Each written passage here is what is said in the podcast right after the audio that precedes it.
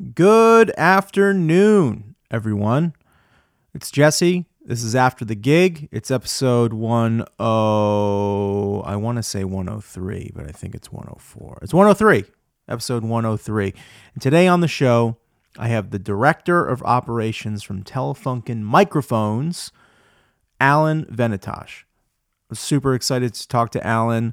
Um, Andy Sorensen, who was on the show, hooked me up with him, and I, it, it was such a great conversation. And he's such a knowledgeable, awesome dude um, in the microphone industry, but also just like a, a music audiophile kind of guy and a musician. And um, it was a really great conversation. We had this conversation, I want to say, probably in March or something. Uh, but I took the summer off, so there might be some dates in here that uh, might not be pertinent. I hope that there's not too much of that. I haven't gone through it yet. I usually record this and then go through the episode edit and everything and all that. So I will go through that. Maybe even cut this part out completely. Who knows? Who knows? But I'm super excited to have Alan on. I really love the conversation. Before we get to all that, tour is over. Tour, the big five week Carbon Leaf tour is done and we'll be doing recaps of that. And for all of you that have emailed and reached out to me, John will be on the show again. I promise.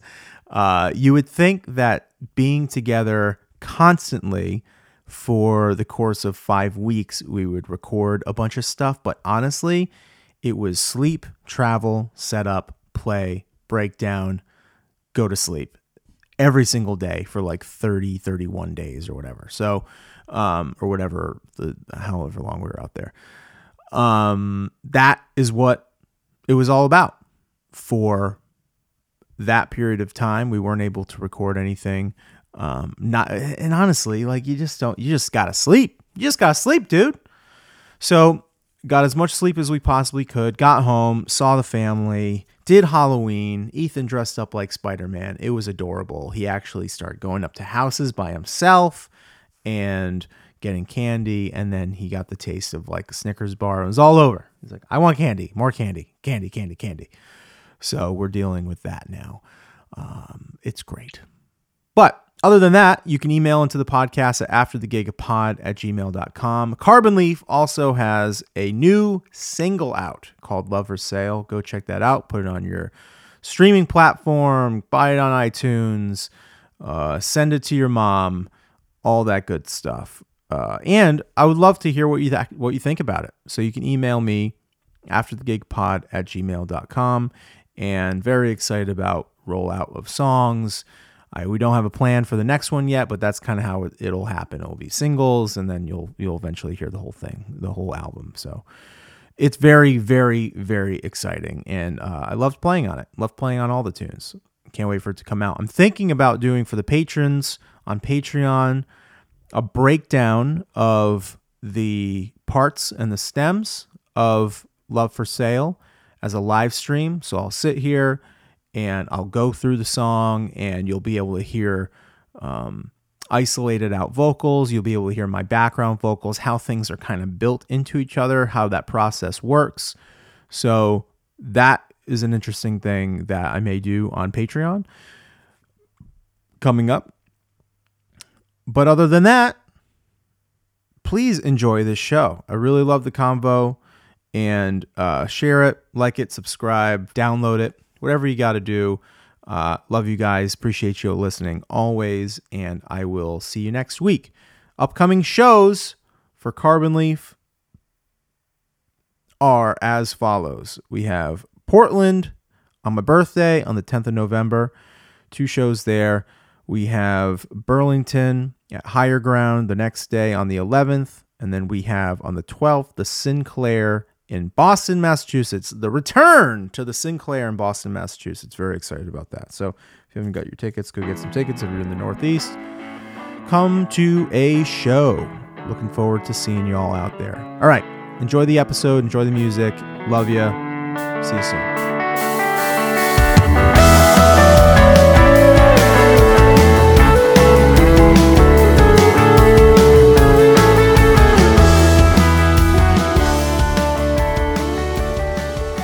So when when did you first start actually playing with with bands and stuff when you were at a young age?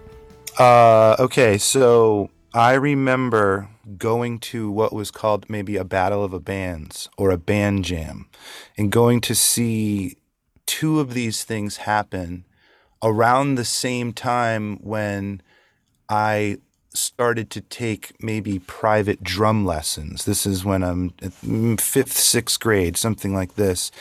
And uh, I remember being so blown away by seeing within this 90 minute, two hour window at this teen center or at this prep school, seeing three bands of kids, youths our age, basically playing three specific genres. Like one was like a avant-garde punk band, and then another was like this wacky funk band, and then the other was like a heavy metal band. And I was like, "Wow, this is this is great. I think I kind of want to like do this." And I remember um, initially having a drum set, CB700, and uh, wanting to really take it up a notch. And I had a hockey goal made out of PVC, and I was like, and I think my drums would fit into this hockey goal as like a frame, like the guy from Queensryche I recently saw. You know, so I like, so I started to ditch all my sports stuff, and it would transfer into instrument related drum set built into a hockey goal frame, trying to be heavy metal.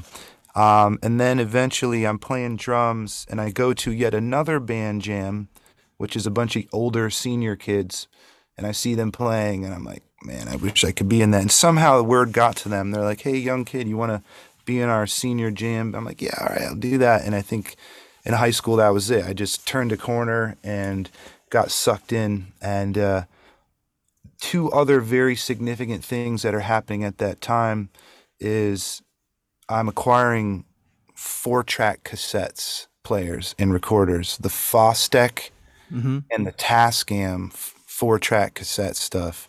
So this is when I'm 13, 14, 15, getting very obsessed with music, reading the liner notes, going beyond the band. Of course, I know the band members, but what is this producer? What is this engineer guy? Who is the tour manager? What do these things mean? And it just started all there. So, and uh, first band I played in, I played drums, and we played covers of Led Zeppelin and The Doors and some original fantasy progressive rock type stuff would you find any of those producers and stuff in the liner notes and then go and seek out other records and kind of like follow the chain that way? Oh yeah, absolutely. So on a really basic surface level, it was like Brian Eno, Daniel Lanois. I kept seeing those names popping up, and Peter Gabriel and U2, and then I would get into uh, Andy Wallace and Rupert Hine. I was huge into Rush and eh, you know listening to Yes and Pink Floyd and Genesis and all that prog stuff. Hugh, Hugh Padgham, and then going into a wormhole to like uh, m- more indie type guy like um, Geoff Emerick with the Beatles, and then going trying to find his stuff, or then looking more at like um, gosh getting more into people like who's this mix guy? Clearmountain and who's this engineer kevin killen and like okay i'm like listening i'm just going yeah total wormhole looking for all those names and looking for bands you know um, and then loving loving weird loving when i'm finding weird crossovers being like oh yeah this guy produced like prince so i can hear that in this production over here that was that was awesome to start hearing it you know yeah, when you can put those two things together, like, oh, I heard this guy do this, have this little trick on this record, and do the same thing over here, and how it, how it works with and plays with different artists and stuff. That's that's interesting. Uh, yeah, love that. I love that. It was re- really obvious to me with Brian Eno and Daniel Lanois, and seeing it move from like the Peter Gabriel to the U2 to the James to the just kind of like this Euro rock thing. I was like really into for a bit there, kind of obsessing over or UK UK rock. Is there anybody out there today that's kind of doing something um, that you like a lot that is kind of um, you know carrying the torch for those artists today? Because I'm not super into that scene uh, so much. Right. Gosh, I don't know. Well, we got to sort of talk about where we left off with it. Uh, I like the soft prog aspect of things like Tears for Fears. Yeah. Right. And they just put out a new album, but 20 years ago they ha- that was a new album for them then and I, both of those are are pretty cool but Um, in the jam band scene, I guess there are some people that cross into that for sure. Um, Umphrey's McGee, something like Yeah. that. Um, I don't know. There's some really cool instrumental bands that I like. A band called CHON, um, and then Hmm. there's uh, Vasudeva. There's another instrumental band that some of the people I work with that, that Telefunken got me into. No, it's just it's it's so interesting now because there's so much out there. You know, you have access to so much more music now than than we ever have. You know, with Spotify and whatever. So it's it's just so hard to pick out certain things. And whenever I talk to somebody that really really loves a particular type of music, I was just speaking with um, Maya de Vitry out of Nashville. She's like an old time bluegrass artist, and I was like, "Give me the starter pack." you know, who who do I go to? Because I have never, you know, the only thing that I like in that realm uh, that I that I've gotten into is like stuff like the band, and it's not really far enough. I was like, I want to go further. You know, so bluegrass i mean if you're talking about bluegrass i've been into that recently for the past 10 years i do a lot of recording in this local bluegrass festival here and it's definitely its own scene it's really cool it's a, it's an amazing community and it's a you know some awesome communication almost telepathic stuff that goes on between these guys when they're when they're playing um, and yeah, it's it's just a hip scene for sure. Um, there's a band called the Green Sisters from Massachusetts who are phenomenal. A band called the Bad Oats who re, who who we did a session with. Um, a, another band called On the Trail. They're from Connecticut. Um, and then of course we have done something. We've worked with Mile Twelve. so now when you're doing work with these bands, what is that thing kind of entail um, when it comes to a microphone company? Is this is this you mentioned that it's mostly uh, studio stuff, but is it I guess live live microphone wise? Because Yeah, I'm not sure. So so cool. So the, I'll try to explain what I what I try to do with this.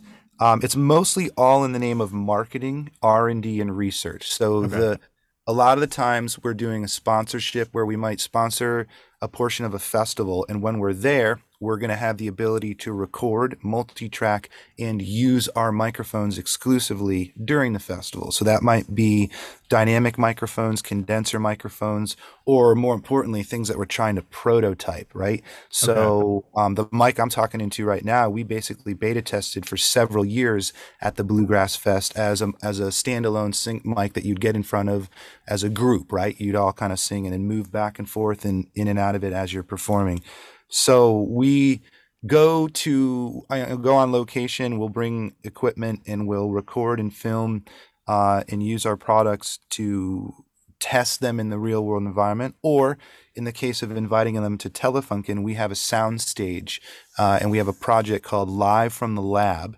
And that's where we invite bands to come and play for us in the same sense, more of like in the name of R and D, where maybe we'll put a prototype mic out, or we'll find an artist who we haven't heard through this style of microphone. Maybe there's an amazing female vocalist who would be great through the U47, or a great touring rock band um, like you guys that would be ideal for our dynamic mics, and we'd want to have you guys check those out. So we we do it in in in the sense that we're gathering marketing content and we're gathering data to hear what our microphones sound like. It's just sort of like if we were a car manufacturer and we needed a racetrack in our backyard to test our cars before we sent them out to the market. That's essentially what we do with it. So, Right. um, Is there a particular microphone or particular style of music that Telefunken is trying to develop something in in particular? Like you mentioned that that the one mic that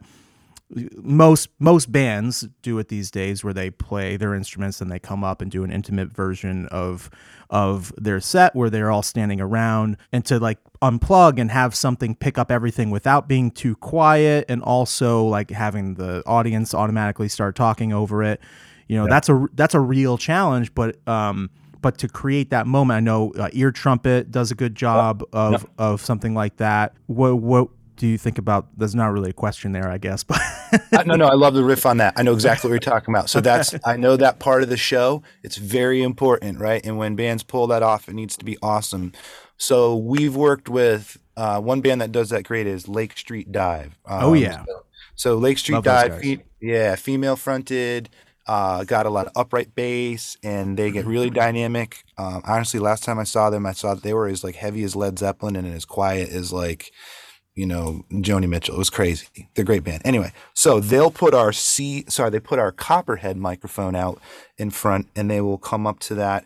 Um, and you know, to really make that work, I think they might have in-ear monitors so that there is not a floor wedge that's blasting that back in front of that condenser mic. Yeah. That might be one of the best ways to do it. Or you just rely on your on your audience to be super quiet and be really attentive. And when in a lot of cases it, it's fantastic. It works great. But we don't necessarily um, make a mic specific for that. There are many mics that we make that would be fine for that application. So Yeah. That's interesting that they um that you mentioned having wearing in-ear monitors for that because I was like I've always wanted we do a we do a version of that and it's always such a challenge because I'm either playing I'm kind of playing like a marching snare drum that's mounted on me and then I have a like a kick um it's like a piezo pickup in it it's a, it's called a porch board Yeah. and um and I'm playing that, but the only way that I'm hearing anything is through the house. And a lot of times you're in a big room and, and people start getting chatty in the bath back in the bath. Um, and you're just like, you know, I wish I could hear something, but we try to take all the monitors off the stage because we're mostly on ears, but everything comes out during that portion of the show. Yeah, I, I know I know the struggle. I've seen um I've seen it done a couple different ways. Uh, Amy Helm, uh, I've seen her drummer like you um, almost stand like literally ten feet back, and then let those guys be up front, where then he still had some sort of wedge, but up front they didn't. Um, there's a there's a couple different ways to go about it, but I know the struggle. I have no real solution, but it's cool I that you get creative and try to do it. So Well, the problem the problem for me is I carry a lot of the the singing load too. So I'm I'm doing I'm doing both at the same time and you want to like make it visually appealing. You want to lean in and and make it look cool and everything. So it's like a lot of times my foot's back here and I'm like playing the drum and then trying to lean into the microphone and sing. It's it's uh it's a little bit of a balancing act, but we'll fig- one of these days we'll figure it out. I, got, I want to get one of those porch board things. Do you just put it right down on the floor in the spot where you're standing, and you just kind of kick it Exactly. right there, and then, and then you move it out when you're done with that It's like section? it's like if you see, you know, someone like Mumford and Sons with a kick drum. It's literally the same thing without the kick drum. You know, Yeah. you're just you're lit- you you are just pressing down on a on a lifted thing. It's funny. If the tempo is too fast, I have to turn it around because I'm a heel up drummer. So I have to turn it around and use the back my heel because if if I go the other way, then my my shin starts burning, like burning. I'm like, I don't know if I can make it through this whole song, you know. So it's an interesting little little way that I've I've uh, kind of rigged the game. nice, nice, nice. so Telefunken, you got into this by working in retail with Daddy's Junky Music, kind of going Yeah. going that realm, and we had a Daddy's Junky Music in Warwick, Yeah. Rhode Island, which which I would go to all the time. I'm curious of of going into that and the history of the company. You know, I know it's a super old company, and now it's a little bit of a um, a different version of that. So I'm I you know if you could tell me a little bit about tell the people a little bit about the hundred year old history of Telefunken and where it came from and um, and where we are today. Sure, sure. Um, so how I got to Telefunken very briefly was yeah, well, I was working in retail places like Daddy's Junky Music and Ricardo's Music here in Connecticut, which has turned into a music and arts, which is I know part of like a guitar center thing. But um, one day I was literally kind of coming home. I graduated University of Hartford Hart School of Music, and I was driving back to my house, and I saw a building with this Telefunken logo and the Telefunken sign on it. And I remember a friend uh, telling me a story about uh, a gentleman who had a studio in the area who had, had invested in this brand and pro audio dealer thing that was going on. So I knocked on the door and uh, said, "Hey, man, I just graduated, have a music degree or production degree, looking for doing some studio stuff." And the guy was like, "Yeah, man, you should help me move this desk." And I was like, what do you mean? Like, you want me to apply for a job? He's like, no, no, just come in here and move this desk right now. So that was Toni Fishman. He's the owner of Telefunken now. Now, his story is really phenomenal. It's pretty fantastic.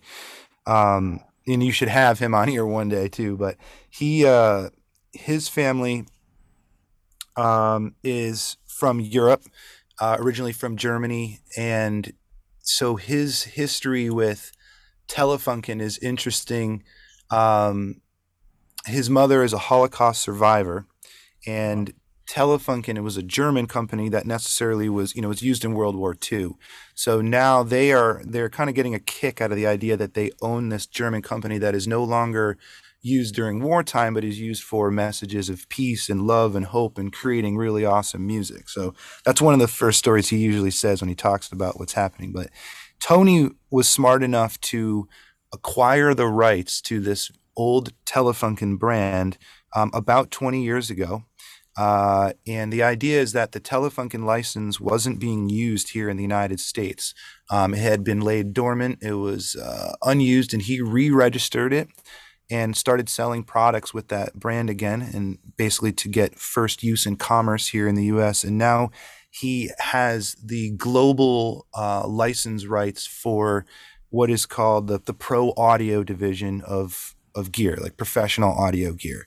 Now, the story of Telefunken itself is ancient, um, and it and it goes like this.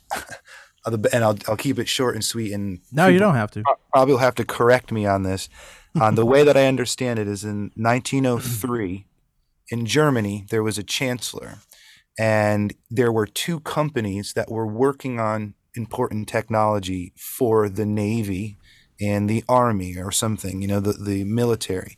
One of those companies was working on things that had to do with broadcast antennas and amplification things. And another company was maybe working on vacuum tubes and power. And he put these two companies together and he said, You guys are now going to be at the forefront of creating communication technology for Europe. And the name of this company is going to be Telefunken or Telefunken. And that is because tele, we know that from our phone, right? That's a, the Greek word for distance. And funken or funken apparently is the German word to make spark or make work via spark. So to make work via spark over a distance would mean to send a communication over a spark over a distance to communicate. So it basically Telefunken means wireless communication in 1903, right? So mm-hmm. during that time, then obviously there's lots of stuff happening in Europe with war, but by the 1940s, Telefunken is making uh, a lot of the equipment used for communicating, including um, radios, antennas, vacuum tubes, microphones, speakers, compressors, equalizers, and all the sort of stuff that would go along with maybe broadcast, and then the beginning of really good recording equipment, uh, maybe lathes, cutting lathes for vinyl, recording equipment. Um, at the same time, in the United States, it's important to know that I think Western Electric was all that brand was also doing some similar things with microphones, but ultimately, I think Telefunken had the gear, had the funding. Um, so around the war, um, they're making condenser microphones for communication. Um, and then there's a guy named George Neumann who is a technician who works for Telefunken. Um, he ultimately creates a lot of the really good um, equipment that they are distributing, but then decides to leave and sort of make his own company, which would become what Neumann Microphones. So maybe you've you've heard of them. Of course. So yeah.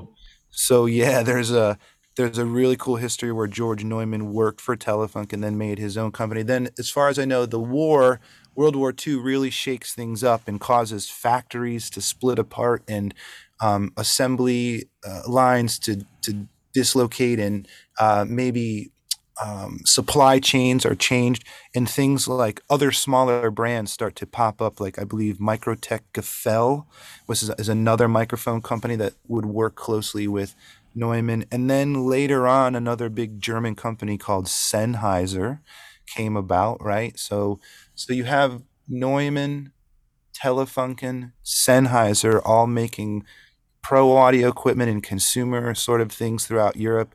At the same time in Austria is a company called AKG. Maybe you know of AKG microphones, oh, yeah. right?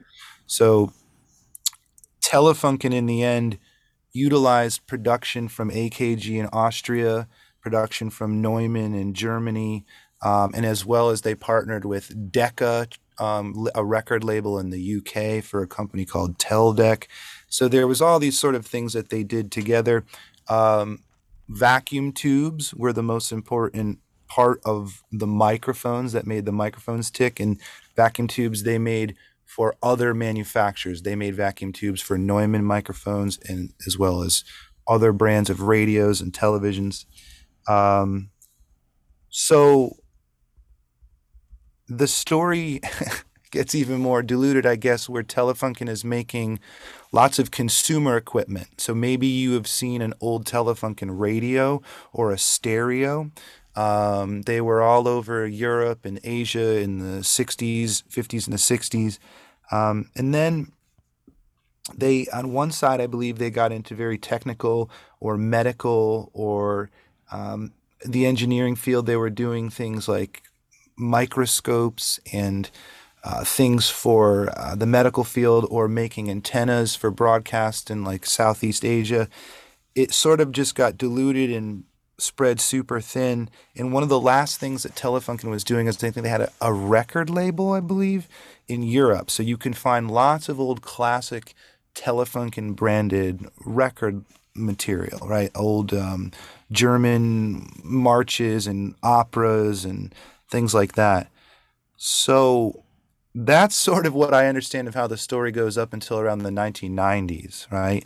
In the 1990s, then something happens where there's a vintage microphone boom, where a lot of people who were recording in the 80s were sick of the digital they didn't want this anymore. They wanted that warmer sound that they remember from the 1960s. So uh, a smart group of pro audio enthusiasts basically started hunting around for vacuum tube mics that were being thrown out from places like recording studios and churches and schools and broadcast facilities and then bringing them back. So a microphone that might have cost three or four hundred dollars originally in the 1940s and 50s was now about to go for ten thousand dollars in the 90s, right? Unreal. Yeah. So um, the story that, that goes is the ELA M 251 uh, microphone, which was originally made for Telefunken by AKG. If you had one of the original 2,000 units that were ever made, um, you could command more than $10,000 for one of those on the resale market. And that story, as I know, was posted or printed in the New York Times in the 1990s when they there was some article about material things that you could have invested in that are now incredibly expensive, like this Porsche or this right. microphone or this bar of gold or whatever. So there is a vintage microphone boom that starts in the late 90s that then leads to people looking to restore and repair broken microphones. So the person who owns Telefunken, Toni Fishman, the owner, he he is incredibly enthusiast enthusiastic about microphones. He bought a huge collection of vintage mics from a studio in Nashville, and I believe when he got them, there was a this classic mic, this 251, very expensive, and he was using it, and maybe it broke within the first few weeks of him using and he was very discouraged. How could this vintage mic be broken? There needs to be a place for these things to be repaired because there's they're worth so much. So his family, I think, had an idea. They're like, Toni, why don't you make an attempt to reverse engineer some of these plastic pieces? Um, there is a metal, you know, there's a plastic shop here and a metal shop here that we can work with. Let's try this. And Toni and his colleagues at the time um, decided to do this, and they reverse engineered a bunch of plastic parts that were broken in all of these microphones all over the world right now. And they brought those plastic parts to a trade show, the Audio Engineering Society show in LA or New York in like 2002. And they showed these off, and people lost their minds. People came out of the Really? woodwork being like, hey, I have this mic, it's broken. I will buy that switch from you right now to get mine repaired. So from those parts, it then he said, you know what, I think we really need to take this to the next level. We should just rebuild the entire microphone and have all the parts available. Um, and as he's doing that, the story keeps getting crazier. Ready? as he's doing that, I love it. a German fellow who's living in the United States comes up to him and says, "Hey Toni, I see that you are um, remaking these parts. Um, do you want to do this under the name of of Telefunken? Um, if so, I know I know how you can do this. We can register the name here again in the United States, and we can do this. And I- and I think." Um, from there, Toni was able to use that information to register the Telefunken logo and actually sell the parts under the Telefunken name. That made it even more official. Genius. Yeah, and then so he truthfully did this for about six or seven years, um, and then someone from Germany came about and said, "Hey, uh, I noticed that you're selling products under the name the Telefunken name. Um, we actually own the Telefunken trademark in Europe. Let's work together here and kind of come up with a partnership where we protect you and you help us with some trademark things that we're working on in various territories. And in Hmm. 2009, there was a license agreement that was established that basically declared the business that we're running here in Connecticut, Telefunken USA or Telefunken Elektroakustik, as the official pro audio division of these microphones or, or these products in the world. Now, there is other Telefunkens that exist, um, but th- I'm sorry, I got to be clear about that. There's really only one or two other Telefunken companies that exist, but there are a couple Telefunken license holders, which means there might be a company, uh, you know, Humphreys Audio in in uh, L.A. that is, or sorry, in South Africa that's making a Telefunken light bulb, or there might be a company in Israel that's making Telefunken marine boat radio, or a Telefunken in Poland making cell phones. But those are all consumer products. And the Telefunken that we run here in Connecticut is professional audio products only. So, Gotcha. So it's this is going to be a horrible analogy, but it's essentially someone just taking their own version of the birthday song instead of like you can only play this birth type of bir- birthday song in in a Chili's or you can only do this in an Applebee's or something like that. Not really. It's a terror. I told you. I I No, no, warned we- you we it was going to be a terrible analogy. But No, yeah, right. you you guys have the pro audio part.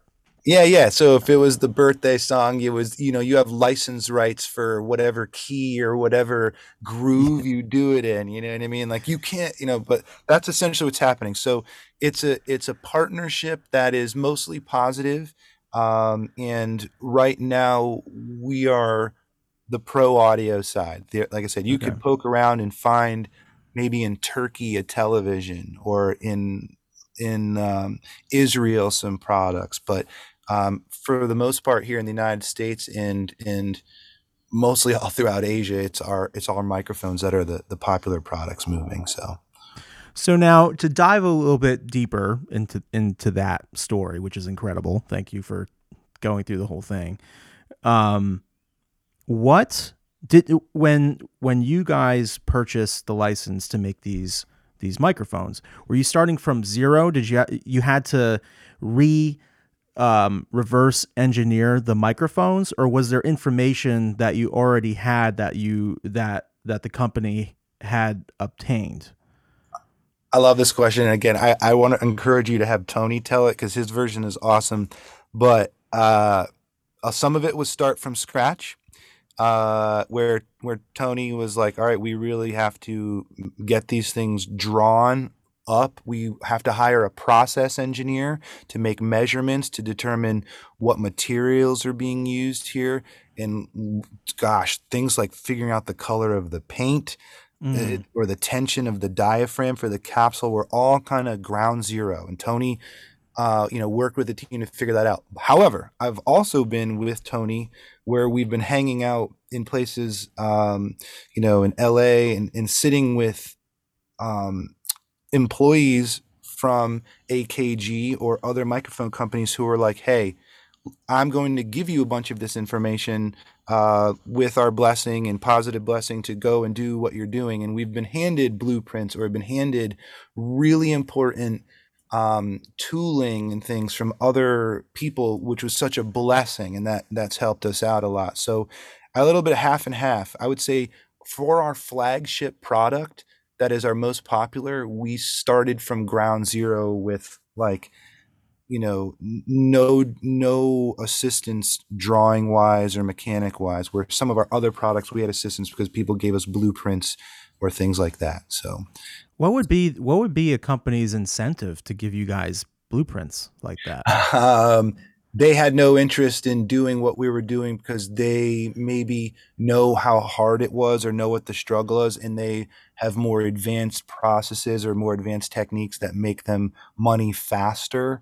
So okay. they just have gone down that route where they're like, listen, if you want to be what we used to be and do the authentic thing, God bless you, but we're not we're not going down that route because we can our money's over here. But if you want to be true to this, cool. You know, we honor that. So it, I would say it's more along that line. Gotcha. What is the flagship product for Telefunken right now? Um, so this this mic, the ELA M 251E, right? It is it's the uh, it's a large diaphragm vacuum tube based condenser, and uh, you know you hear it pretty much on a lot of the pop music that's on on the air right now. Um, you may have seen it in. I mean, it showed up in a few commercials at the Super Bowl just this last year, but the mic has truthfully been around for almost 70, 80 years.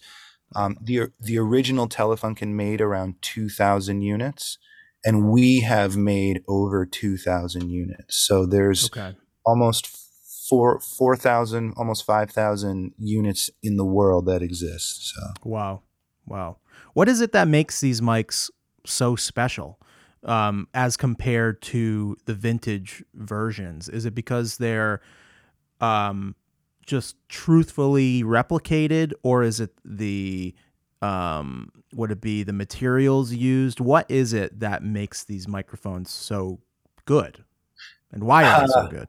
Um, so I, gosh, this is a whole podcast on its own, but the originals um, had some rare tubes that are no longer in production now. So when someone says, "Ooh, I really like the sound of this one original version," they might be honing in on saying, "Ooh, the classic tube sound." Um, but truthfully, we know that new tubes are made just as well and can sound just as good. But I think there is a a thing for some audiophile purists who want to know that the tube that's in there was the tube that was originally intended and made 60 years ago. So you would have like a new old stock tube. So people tend to go towards that um, sound. But for, for Telefunken, we're able to achieve, achieve that with the new tube. Sounds great, has low self noise. The other part is the capsule, right? The capsule is the part that picks up the sound. It's almost like the lens on the camera. And with a really good quality camera, you can interchange the lens. You can do wide zoom or you can do macro. So you have to think about the capsule as having that type of sensitivity for the audio. And our capsules are handmade, they're hand tensioned, um, and they're glued. They're, it's not like a, a machine punching or processing these things. So with our new microphones, we like to achieve a very consistent um, approach from capsule to capsule. Whereas with the vintage mics, they were less consistent. They weren't coming off the factory equal each time because they weren't they weren't able to achieve the tolerances that we can now with modern production. So there's like this thing that happens with vintage guys who are like, I really want the vintage tube, but it's sort of hit or miss with the capsule. And with our microphones, we are super consistent with our capsule every time and have been for many years now. And our vacuum tubes are also great in low self noise. So I think people like to talk about the tube and the capsule the most and how that affects the tone of their voice. Now, with the ELA M 251, the idea is that it's actually very transparent and very clear and doesn't have a lot of coloration. Where uh, the other mic that we make in that line, the U47, which you would see Paul McCartney in front of and you know Michael Jackson, and that that adds coloration and Frank warmth. Sinatra made it pretty famous. Yeah, exactly. Mhm. So we're looking at two tones, two sides of the audio spectrum, sort of with the 251 being bright, open, airy, transparent. Think John Mayer, Ariana Grande, Peter Gabriel vocal sound right in your face. And then the U47, like you just said, the uh, Frank Sinatra, Paul McCartney, a little bit warmer, smoother thing. So I think those are the things that people like to talk about when they're thinking about what makes those mics so special. Um, if they're going to be very clear and transparent, or if they're going to add punch and warmth and tone. And why can't a uh, a different mm, a different microphone manufacturer, a different company that's making a cheaper version of these microphones, why can't they achieve these same things? Is it because it's it's lesser materials, or they're using plastic, or you're using metal? Is it the bot? Does the body of the microphone have anything to do really with with the tone that you're going to get, or is it all about the capsule and the and the tube? Uh, again, you could talk about that forever. There's some great podcasts. I know there's there. there's some there's some things here that I'm like, oh man, I wish we had a lot of time. So so so Matt McGlynn and um, gosh, I forget the name of. Uh, well, he has a he has a cool microphone company called Roswell Audio. But check out his his podcast about this stuff. He can riff on this stuff forever. But um, I believe that with inexpensive stuff, you can get an amazing sound, and I believe that with really expensive stuff, you can get terrible sound. Um, with the stuff that comes from overseas, factories from China, you just have to look out for consistently consistency. They're trying to spit this stuff out as fast as possible, but at the same time, they know what they're doing. They know how to measure. They know how to do this stuff. I think you just have to figure out which factory you're working with um, and be careful.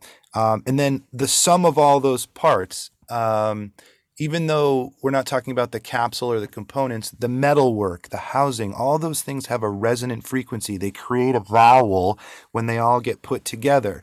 And you have to be mindful of that. And if those parts are inconsistent, um, that's that's a problem sonically. Finish, paint, engraving, glue on ex- inexpensive stuff that comes from overseas, all that stuff's going to wear down and fall off and break a lot faster than maybe the people who use American plating or something that's higher quality, a powder coating. So you're when you're paying for a higher expensive microphone, you're paying probably for more higher, uh, tighter tolerances, um, better machining, more precision in your assembly, um, better quality of materials, and the form, the fit, and the finish is all better. For example, I could show you mics that come from overseas where if you try to take them apart with a screwdriver, the experience on all four or five of those is totally different because the screws go in all crooked, but with an American or a European or a higher end manufactured piece, they put more time into making sure the threads are tapped the right way and the pitches are correct and all that stuff. So it, you know you can go on forever with that. Um, sonically, in the end, uh, and then you might you know you can get some cool sounding stuff with inexpensive stuff, but with Telefunken, I think you're you're getting a premium tube, premium machining, better accessories. For example, the cabling is very important. Uh, we use high end cabling that comes from Europe. Uh, you know, you can get fine cable from overseas, from Asia, but you got to be prepared for breakage or breakdown or poor soldering or something that might happen. Um, so, uh, those are the things you're going to look out for in terms of like quality and understanding why things might cost differently. Um, but I just also want to add that while you got to look out for things that come from overseas, it's also you got to look out for stuff that comes here. So um, people want to put down some of the manufacturing over there, but they have to be doing it good. They're doing it just as good or better. Um, so, and we've heard awesome things about emerging markets like Northern Africa and Mexico, places having some great um, machining and factories that can assist the pro audio industry. So, Yeah, I mean, just the attention to detail. You think with something like that, with small components, with with fragile components, ha- it has to be there has to be a, a sense of accuracy when it when it comes to something like that. Right, right, right. Yeah. Now, how important is the live audio portion to the Telefunken business? I mean, you you see the beautiful mics, um, you know, in front of you and, and, and stuff like that, and the U47 that you've been talking about. But like, as far as the like the 80 and the 81, and and how how out there are those mics in the market? I, I've only tried them a couple of times via uh, Andy and the guys from Bronze Radio Return have uh, uh, Rob, who's a great friend, has has has let me kind of like so I, I've sang through one a couple times for rehearsals and stuff, and I'm like, oh, these are interesting and they're really robust. You know that that's one thing I really noticed about those microphones is that they they feel like they could probably take a beating. Yeah. So um, we do, you know, not 10,000 pieces a year, but to put in perspective, I've heard other other brands do 10 times that a week. You know what I mean? So, um, but uh, we we have gotten out into the market. We're there. We are not we're not the third or fourth biggest dynamic brand out there, but we're up there. Um, it's great to see the M80 showing up. Uh, it's been out for since 2008, maybe or seven, so almost 13, 14 years now. Um, and the M81 being a, a uh, its kind of counterpart. So the M80 is a bright, more open sounding dynamic, where the M81 is sort of flat and more neutral. And the idea was that we bookend the sonic spectrum of product offerings, where maybe the SM58 or the Sennheiser mics, oops, Sennheiser mics are right in the middle. The M80 is brighter and the M81 is darker. And, and that was sort of the strategy. And then those things. For vocals, you know, you could put the M80 on a male and an M81 on a female, or then you could put those things like on uh, M81 would be great on a horn because it could smooth off some of the top end. Uh, M80 back on snare because it's a little bit brighter. So for those two sounds, we have the handheld versions. We also have the wireless capsule that threads onto a wireless transmitter. And then we have uh, the short versions that go on the toms. So, uh, or, you know, can go in front of a guitar amp. So, um, and yeah, we're, we're they're out there. You know, they're they're they're covered and in stock by a lot of the good dealers. It's my you know it's my job to make sure our dealers have them. So they're they're definitely very popular right now. And I'll say this sort of freak thing, which they did not grow at all during the pandemic, but did not go down at all during the pandemic, which was weird because there was no live shows. Um, but now that the pandemic is hopefully behind us, or this phase of it is, we're seeing a nice new increase of, of orders from them coming in. So we're excited. Why do you think it remained consistent like that throughout the pandemic? Um, I don't know. I think there was people who still had a little bit of hope, wanting something to go down, um, and they were buying uh, for their podcasts, for their at home. You know what I mean? So I think that was what was going on. So, Yeah, and I know. I mean, I'm sure a, a bajillion podcasts popped up during the course of the pandemic, and people live streaming and everything. Like I, I know that I personally, you know, I had a lot of this stuff uh, before, um, but you know, as far as like camera equipment, things like that, and and camera microphones and stream decks and all kinds of crazy stuff, um, I didn't stop buying anything. like you know that's the best part about being a musician is gear and and buying and and getting new stuff and and finding a new voice and finding a new palette to to uh, and a new uh, canvas to paint on Yeah. Uh, you you could do a whole podcast about the pro audio industry, how it exploded during the pandemic. Um, you know, the the things that were being said to me was some of the major dealers uh, were experiencing Black Friday level sales, right? You know, Black Friday after Thanksgiving where everything's on sale. Black Friday level sales for weeks straight. You know, Oh, yeah. like it was like having Black Friday 15 times a month. It was just like, yo, this is crazy. buy it Um, all up so it's it's caused major delays in production, major back orders. Um, you know, I I heard a one major guitar company, you know, was basically back ordered a two two years on two and a half years on their stuff. You know, our high end stuff right now is back end is back ordered about eighteen months, but we're we're catching up. And that phenomenon was, I think, I think also around with the ex- not the extreme sports, but I think we saw that with bicycles, and we saw that with, um, uh, I mean, weird stuff going on with cars right now. You know. Oh yeah, totally. I just bought. I just got a new car. Yeah. And it was, you know, you have to you have to wait weeks, and and uh, you know, it could it could be uh, be totally worse, but it's like no one's getting deals on any cars right now. Do the uh, where I, I meant to ask you where where do the tubes come from for the microphones? All right, good question. Um, the tubes we have suppliers for um, new new production tubes um, that come from Slovakia and Russia. But those are not the th- those tubes uh, don't go into all of our microphones. In fact, they actually go into only two of our microphones. I would say the majority of our microphones have tubes that come from our private new old stock collection. So Toni, the owner, uh, about ten or fifteen years ago, did go buy out um, a couple warehouses full of tubes. Wow because he was going, you know, he knew that this was going to happen, what's happening now, where there's a tube shortage. So um, we have maybe 200,000 tubes in our inventory. So it's about, at the moment, a 10 year supply for our current production.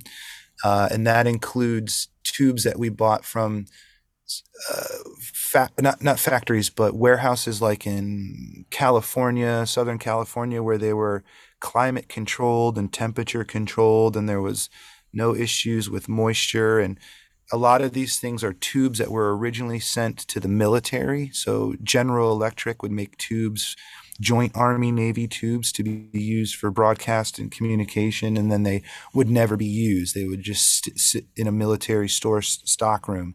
So we would get all these tubes still factory sealed. Um, a lot of them are dated from the mid 80s. So mm-hmm. we're opening them up, you know, this year for the first time, and they're about 40 years old. Um, and then we have tubes that we get from Europe, um, and those those when we're getting you know a thousand or a few thousand at a time. So we might have one run of microphones that might utilize one batch of tubes, and then we'll have to change over from one brand to another um, and, but still keep pushing that same mic. So you might move from a Raytheon to a National to a Philips to a General Electric to a Mullard uh, to a Telefunken. Um, so those are the, the common brands that we use currently, and, and we get them new old stock, which means they've basically be, been sitting sealed, unopened for forty or so years. For new, for are there people out there trying to counterbalance? Um, you know, because I know the the conflict and the war and everything has affected everything. I know my my guitar player is freaking out about tubes right now, and he's trying to find everything because he has so many vintage amps and and all that. Um, is there any like is there hope on the horizon for really good manufactured American tubes or anywhere else out in the world uh, that will kind of ba- counterbalance that? Hopefully, within that ten year time frame that you have tubes for. I think so. I think so. I mean, I've personally met people who are sitting on some really old tube tooling.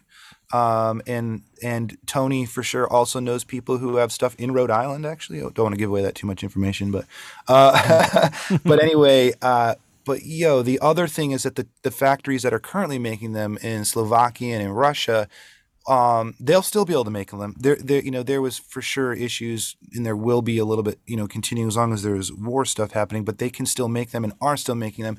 And they've sent us communications just saying, yeah, we're just we're doing this. It's just delayed, so it's going to take some time. And then I think we have to look to Asia and China for making tubes as well. They're they're they're definitely going to be making them there. So I think there will be hope in the future. Um, sure there's a lot of articles popping up about that right now. You can you can read a lot of different opinions. I'm not a total expert, but I know that we can get them still. So nice. Um, now with with your own, are you doing any of your own playing out and stuff like that? Ha- has has working with um, working for Telefunken helped you meet new people to like get out there and, and be more active in the music community? Like, what does the music community in Connecticut mean to you?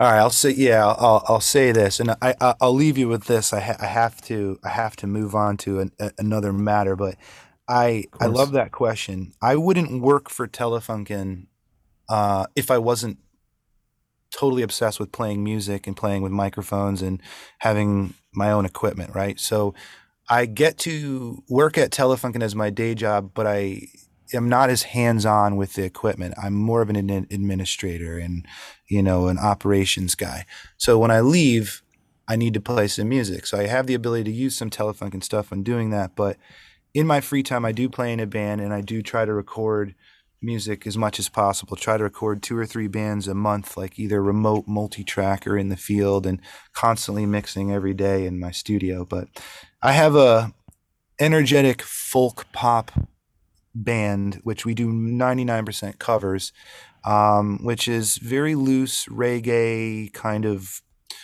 fusion grooves where I play acoustic guitar, you know, and uh, that allows me to release and have a ton of fun. And it's got a little bit of a jam band vibe and a little bit of a folk band vibe. And, um, you know, we've played with Andy and Rob. They both sit in. They're kind of honorary members of the band.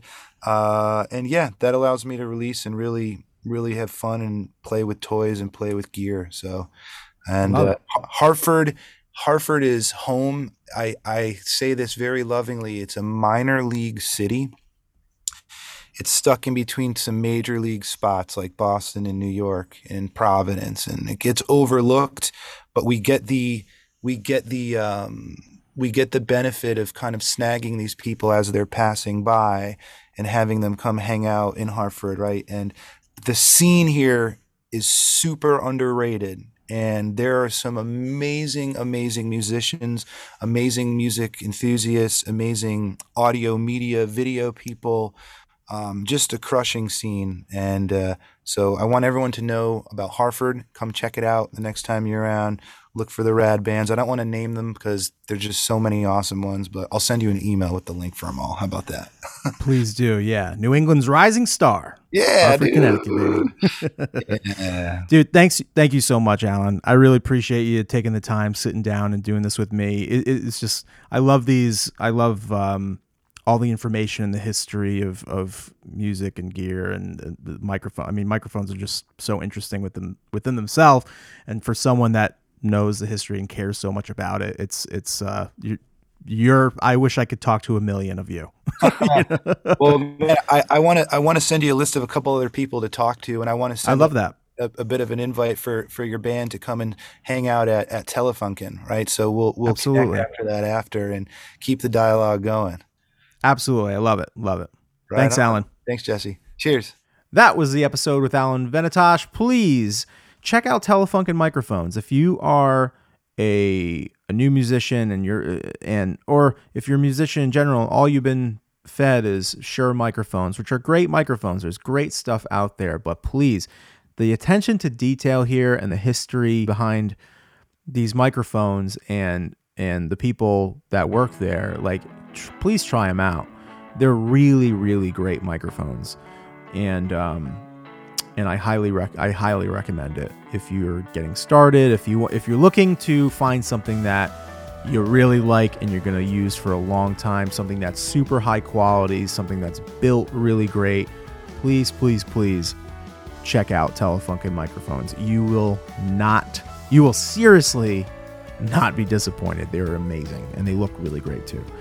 Um, all right, that's it for me, guys. Enjoy the music, and I will see you next week. Goodbye.